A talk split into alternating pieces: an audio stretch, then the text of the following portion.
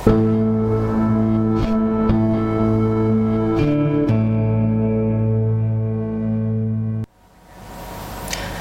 saya Realiti Rakyat. Hari ini kita akan mulakan uh, dengan uh, ahli Parlimen Cameron Highlands iaitu uh, yang amat berhormat Ramli uh, Muhammad Nor.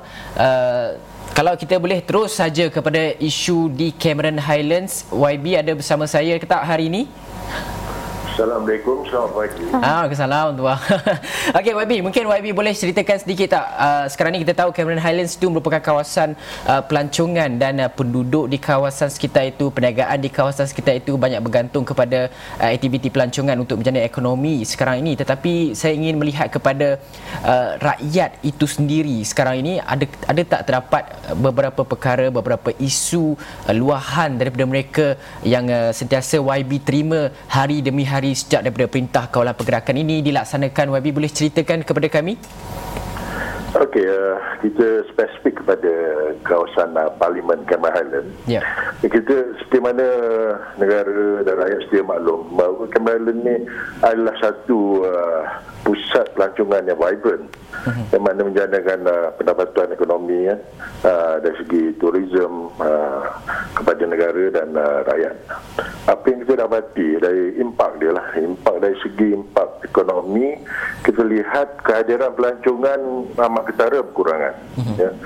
Perkhidmatan seperti perhotelan dan homestay, perkhidmatan pemakanan, semua drop. Ha. Tapi walau bagaimanapun untuk mitigate lah benda-benda dalam isu begini kan. Uh, pihak kerajaan uh, terutama yang uh, berkaitan isu-isu uh, bantuan dan sebagainya kita sedaya upaya cuba memberi perkhidmatan dan bantuan yang terbaik lah untuk rakyat. Mana yang kurang kita cuba segi pemakanan dan sebagainya. Kita up to date dari segi jabatan jabatan kemajuan uh, kebajikan masyarakat jabatan kemajuan orang asli uh, dan mengimpact pejabat saya sendiri. Kita hmm. monitor keperluan rakyat tu dan try to bagi yang terbaik ya.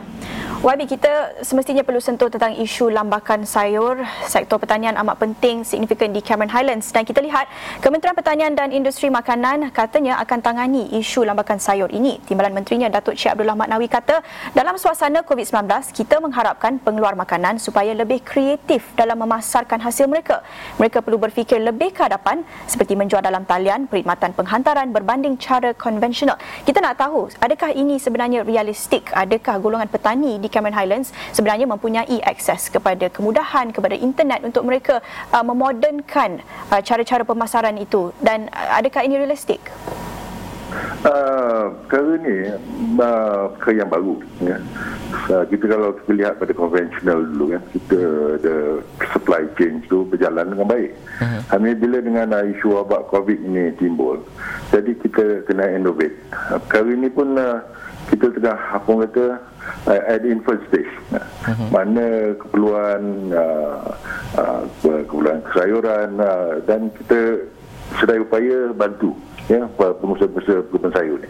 Dari segi industri persayuran ni tanaman ni kita lihat pada peringkat awal aja kerana isu uh, pengantaran kan uh, tapi benda itu telah dapat diselesaikan melalui koordinasi uh, jabatan-jabatan kerajaan uh-huh. dan uh, pergerakan uh, pengantaran ini kita monitor sebaik mungkin uh, dan uh, keperluan dikata semuanya pengantaran ke pasar burung kita facilitatekan benda itu supaya tidak uh, terputus yeah. itu berlaku Ya YB ini menjurus kepada isu yang lebih besar mengenai logistik makanan pada tahap uh, negara ya. Dari satu sudut kita lihat lambakan makanan uh, yang tidak dapat disampaikan, kita lihat uh, pada lagi satu sudut kekurangan bekalan makanan itu buat keluarga yang pendapatan rendah. Jadi ini menjurus kepada masalah yang lebih besar bukan saja di Malaysia, seluruh dunia menghadapi masalah logistik ini. Jadi apa mungkin cadangan YB uh, yang berada di Cameron Highlands mendengar uh, mungkin keluhan rakyat dan golongan petani di sana, apa yang diperlukan untuk memastikan uh, logistik makanan ini tidak terjejas dalam jangka masa yang panjang jika kita berdepan dengan krisis lagi?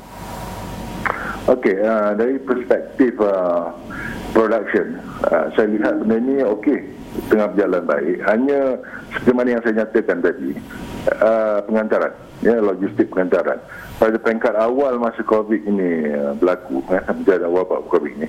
Jadi tersekat sedikit tapi selepas kita lihat apa yang perlu dilaksanakan terutama koordinasi dari pihak uh, kuasa uh, kelulusan untuk lori ini bergerak uh, lepas tu lagi keselamatan uh, sanitization dan sebagainya kita lihat benda tu dah peringkat ni selepas dua minggu uh, berlaku ni okey dah insyaAllah kita dapat supply uh, pergerakan. Lambakan tu saya rasa amat dah berkurangan dah sekarang. Uh, kita dapat koordinatkan benda ini sampai ke market di uh, in fact sampai ke Singapura Hmm. YB, bagaimana uh, nak memastikan uh, masyarakat orang asli yang berada di Cameron Highland itu mendapat bantuan yang mencukupi dan juga yang sepatutnya adakah uh, sebarang uh, gerak ataupun aturan yang diaturkan oleh uh, pihak YB ataupun bagaimana mahu memastikan bahawa setiap keluarga orang asli itu uh, mendapat uh, akses keperluan yang berpanjangan sepanjang tempoh perintah kawalan pergerakan ini dan uh, mungkin uh, YB ada tak uh, perancangan sekiranya PKP ini dilanjutkan lagi kepada fasa keempat kerana kita sekarang ini perlu bersedia dalam menghadapi fasa-fasa yang seterusnya YB? Okey, dari perspektif wabak COVID kita memberi perhatian keseluruhannya kepada masyarakat yang ada di Campbell Island impact daripada segi kebajikan terutama pemakanan uh-huh. kalau kita lihat di Campbell Island ni amat unik sekali uh, pesakit uh, yang telah kita identifikasikan yang terlibat terutama di kawasan orang asli. Sekarang ni ada um, satu atau dua. Yang confirm pada ini dua orang sajalah uh-huh. jadi apa yang kita laksanakan uh, kita kuarantinkan kawasan tu dan uh, supply pemakanan berterusan. Jabatan-jabatan kerajaan amat kooperatif uh-huh. dan uh, benda ini kita pastikan uh, berterusan. Ya, jabatan yang terlibat seperti uh, Jabatan Kemajuan Orang Asli, uh, Jabatan Kebajikan Masyarakat uh, dan uh, uh, dan juga pejabat saya sendiri. We we we make sure kita pastikan uh, supply of food, uh, keperluan seharian mereka yang di kawasan-kawasan terlibat itu berterusan non non kata tidak terputus dan in fact Kementerian uh, Kesihatan Malaysia pun di, kita letak di situ uh, untuk monitor benda ni. Uh, ini perspektif untuk masyarakat orang asli. Uh-huh. Manakala yang lain tu, masyarakat-masyarakat lain tu, pejabat uh, tiga jabatan kerajaan ni memainkan peranan masyarakat ni saya tengok adalah efektif. Uh, terutama juga bantuan daripada kajian uh, negeri Pahang. Hmm. YB, uh, saya nak tanya satu soalan. Sebab sekarang ni uh, Perdana Menteri umumkan bahawa proses pembelajaran kepada pelajar itu akan dilakukan secara atas talian. Cameron Highlands, adakah rangkaian internetnya uh, okey sekarang ini ataupun perlu penambahbaikan untuk dibuat sebab kita bimbang? Kerana walaupun uh, sekarang ini uh, tarikh-tarikh peperiksaan masih lagi belum diumumkan sama ada ia akan dianjakkan ataupun tidak. Tetapi dalam masa yang sama ini sedikit sebanyak menjejaskan uh, para pelajar untuk belajar uh, di rumah dan sebagainya. Seperti yang disarankan oleh kerajaan. Jadi capaian internet tu macam mana dekat Cameron Highlands dan jika uh, susah untuk kita laksanakan proses pembelajaran uh, atas talian di Cameron Highlands, apa mungkin inisiatif-inisiatif yang boleh kita fikirkan YB? Okey, ya, ini satu perspektif ya. In fact, saya pun uh, tengah berfikir. In fact, saya ada bincang dengan menteri tentang perkara ini kan. Hmm. Terutama sekali di kawasan luar bandar. Ya. Di kawasan luar bandar ni kita ni akses kepada internet ni amat-amat berkurangan. Hmm. Terutama sekali di kawasan-kawasan orang asli. Ya. Hmm. Ha, jadi kaedah lainnya, kaedah lain yang saya nampak ialah sama ada eksa apa kebenaran-kebenaran ini uh, dipusatkan di satu tentu satu tempat tu untuk mereka senang untuk uh, mengambil uh, apa peperiksaan yang dijangkakan. Tapi kalau jika agak tidak boleh langsung, uh-huh. um, kemungkinan setengah area tu access tu amat bad. Jadi saya rasa kemungkinan Kementerian Pendidikan kena fikir kaedah lain bagaimana nak melaksanakan peperiksaan ini. Hmm. Ya.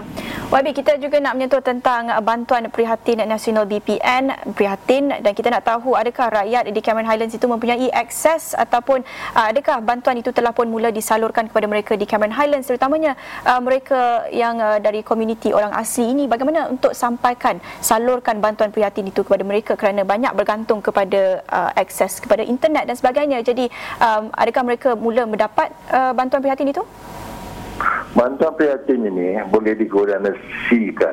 Ini nak melalui bagi pendapat saya. And the best access is kalau bagi kawasan pedalaman, you got to somehow rather menggunakan agensi-agensi kerajaan, terutama Jabatan Kebajikan Masyarakat, Jabatan Kemajuan Orang Asli yang spesifik uh, bertanggungjawab terhadap kebajikan masyarakat. Eh. And then, uh, itu menjadi masalah bagi saya. Hmm. Apa yang saya lihat di kamera lain, apa sahaja benda itu dikoordinasi dengan baik. YB dalam masa yang sama juga kita nak menghadapi uh, bulan Ramadan uh, dalam uh, hujung bulan ini. Sekarang ni kalau di kawasan-kawasan lain ada yang telah pun membuat inisiatif e-bazar dan sebagainya kan? Mungkin dalam kawasan YB ada tak perancangan sebarang perancangan? Mungkin kita nak memastikan bahawa para peniaga dapat yang terutamanya dalam sektor F&B makanan dan juga minuman ni mereka sudah pasti terkesan. Jadi bazar Ramadan ini Uh, penting untuk mereka untuk menjana balik pendapatan mereka supaya ada makanan yang boleh diletakkan di rumah mereka. Dan dalam masa yang sama kita nak memastikan bahawa uh, penjarakan sosial itu berlaku dan proses penghantaran uh, ke rumah-rumah dan sebagainya bazar Ramadan itu perlu kita lakukan dengan teliti. Ada tak inisiatif yang mungkin kita boleh fikirkan ataupun perancangan YB untuk kita nak uh, laksanakan e-bazar Ramadan dekat uh, Cameron Highlands supaya pada bulan Ramadan nanti uh, umat Islam khususnya lebih bersedia Okey, benda ni uh, ada kami berbincang dalam uh, uh, pusat kawalan bencana daerah yang diketuai oleh pegawai daerah di sini. Uh-huh. Itu adalah satu option yang very good. Yang nampak dia option itu saja. Kerana kalau kita lihat tentang bazar ni, kita ikut perintah apa yang telah diputuskan uh, tidak akan ada. Kerana kita nak, nak diselau uh, engagement beramai-ramai ini yang mana akan menyebabkan uh, isu kesihatan pula. Uh-huh. Ha, jadi itulah yang yang dilihat the only option lah mulai online aja dan uh, benda ni kita tengah buat impact tengah laksanakan di Kamal. Hmm, Okey, baiklah. Terima kasih banyak YB. Uh, Ramli Muhammad Nur, Ahli Parlimen Cameron Highlands kena berkongsikan mengenai keadaan di Cameron Highlands, suasana di sana, bagaimana kebajikan rakyat di sana. Uh, dan uh, kita berterima kasih kerana uh, melaporkan kepada kita mengenai perkara tersebut. Okey, baiklah. Kita akan berehat dahulu seketika. Selepas ini kita akan terus kepada uh, Ahli Parlimen Petaling Jaya iaitu YB Maria Cina Abdullah yang akan bersama kita sekejap saja lagi. Kita rehat dulu. Thank you.